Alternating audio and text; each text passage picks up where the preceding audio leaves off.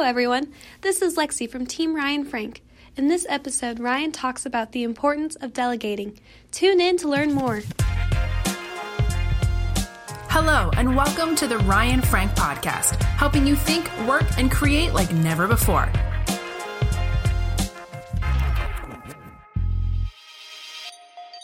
You know, I talked to you a lot about Mark Twain's quote, eat the frog first.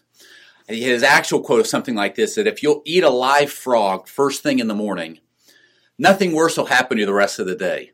And I say he's right. If I ate a live frog first thing in the morning, what could go worse, right? And so I challenge you a lot. If you listen to my videos or you follow my podcast or or we're connected on Instagram, you hear me talking a lot about making yourself do those things you wouldn't normally do. And on a very practical level, first thing every day, right? And then on a bigger macro level, I am constantly pushing myself because I want to grow and I want to get better. I'm going to eat the frogs first. I want the results, but results don't come until I do the difficult things required to get those results. Now, we talk a lot about delegating, and I talk to you a lot about delegating because I believe in it. I think if you're going to grow your company, if you're going to grow your ministry, if you want, if you want your uh, influence to grow, you've got to surround yourself with other people, and you've got to build a team, which requires you to delegate. But the problem is, I talk about delegating. If you're not intentional, you will delegate to the wrong people. You'll go at it the wrong way and it can backfire. So I want to talk to you today about when uh, delegating backfires and how you make sure that doesn't happen in your life and in your ministry, in your company, in your life work, whatever it is that you do. Uh, when something backfires, when delegation backfires, I end up having to uh, carry all the weight. I end up having to pick up this, clean up this mess. I end up taking things back, and I have more problems on my hands than if I would have just done it myself. Now, a lot of people get burnt in the process of delegating at some point in their past, and so they choose, I'm not going to delegate anymore. I'm just going to do it all myself. That's not right. You need to be a smart delegator. Now, I'd love to take the credit for these four points I'm going to share with you, but I can't. They, came, they come from Andy Stanley. And, and he has four processes or steps when you delegate. When you find someone and you think, you know what, this is somebody can help me, he says you need to, you need to go through these four steps. Because here's the thing, you don't find somebody and then hand them everything. Here's the key, run with this whole thing. You don't know them. So you've got to make sure that you are a smart delegator. And it starts, Andy says, number one, with the process of investigating. So you find someone and then you give them an assignment. Like, would you investigate this and report back? Now, if they never report back, guess what? That's a good sign that this isn't probably the kind of person I'm going to delegate much to, at least important things. But what happens if you give a project and you say investigate and they come right back? They come back when they say they're going to, and they come back with what you've asked plus. Wow. Okay, I'm ready to go to the next level with this person. So phase one or step one is investigate. Step two is informed progress. In other words, now I'm going to give you a job, but I'm not going to give it to you entirely. I want you to report back every couple days. I want you to report back once a week and let me know how things are progressing. This gives me a chance to step in if I need to.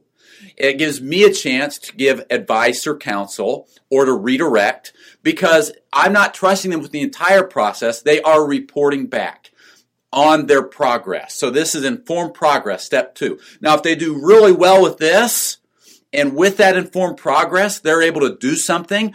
I'm going to take them to level three, and that is informed results. Andy Stanley says informed results is when I, you don't have to get, I trust you to investigate, and I trust you with the progression of getting things done. I, but I want you to let, get back with me and, and inform me of the results. Tell me how things are going. I don't need you to, I don't need to hold your hand every other day or every week, but I want to know when you're done, how did it go? Right? Let me know what worked, what didn't, informed results. Finally, step four of delegating, Andy says, is ownership. And that is somebody has made it through all three steps. They have proven that they are capable, that they are trustworthy, that they understand your heart, they understand the way you like things to be done, they, they understand the end goal, and so now I'm going to make them an owner. Now, you know? I trust them. They have proven themselves to me, and, and they are an owner in the process. Don't make the mistake of wanting to build a ministry or build a brand or launch a product and find someone and immediately make them an owner, right? Um, you know, they, they need to prove themselves out to you. You need to get to know each other. You need to understand how each of you think and how you work. And once they have proven they can investigate and they can inform you on the progress and inform you on the results, then they become an owner. If you really want to take your ministry or your organization to a new level, if you want to go to a new level as a leader, you've got to build a team around you of people that you have delegated to, right? And constantly be looking for people. Here's an eat the frog first. Who this week can you find to delegate to? You, who is it you can start building some relationships with and ask them to join your team? Don't wait for people to come to you. You go to them. Too many of us sit back and we wait for people to come and knock on our door. They're not going to do that. You've got to find them. You've got to go out and build relationships. You've got to equip people on your team to go build relationships and find people that we can delegate to. Learn to delegate. You've heard it said, many hands make light work. And you need this. If you do it all yourself, you're going to burn out. You're going to get tired. You're going to dry up you and you only have so many hours in a day. You're going to find yourself hitting your capacity really quick. So build a team. Build a team. Got it? That's a frog I want you to eat today. Go do it. This episode of the Ryan Frank podcast has ended, but be sure to subscribe for more productivity and life hacks to help you stay on the leading edge. And if you like what you heard, please rate this podcast with five stars. Thanks so much and talk to you next time.